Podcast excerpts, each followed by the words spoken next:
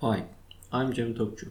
This audio recording was made for ARC 103, Introduction to Information Technologies for Architects, one of the compulsory courses of the Department of Architecture at Yeditepe University. This course does not have any prerequisite courses. You may take the course only on fall terms. This course has an European credit transfer system workload of 4.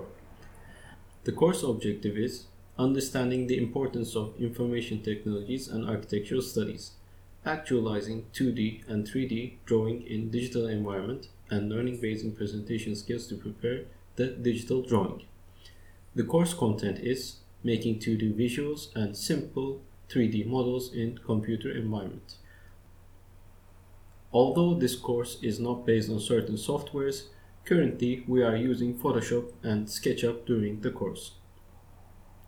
When you finish the course, you will be able to draw 2D and model 3D through computer and achieve the ability to convey ideas through the usage of digital presentation techniques.